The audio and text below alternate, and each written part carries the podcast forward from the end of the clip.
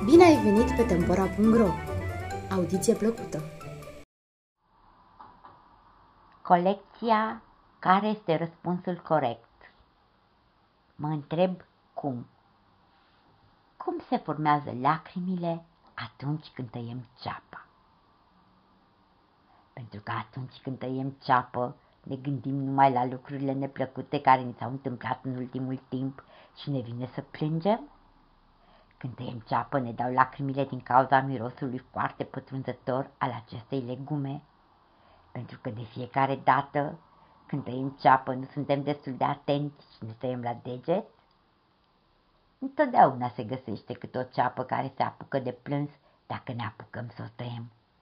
Și atunci ni se face milă de ea și începem și noi să plângem pentru că de fiecare dată bulbul de ceapă începe să ne spună niște povești triste și ne ia plânsul și pe noi? De fiecare dată când tăiem ceapă, ochii ne ustură, începem să lăcrimăm, ba chiar plângem de-a dreptul. Ce se întâmplă în aceste momente și de ce nu ne ustură ochii când ceapa este nedecojită?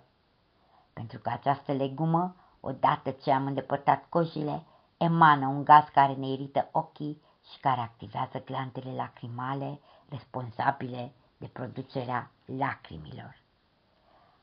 Această carte este publicată la editura Antea și poate fi achiziționată de pe site-ul editurii www.editurantea.ro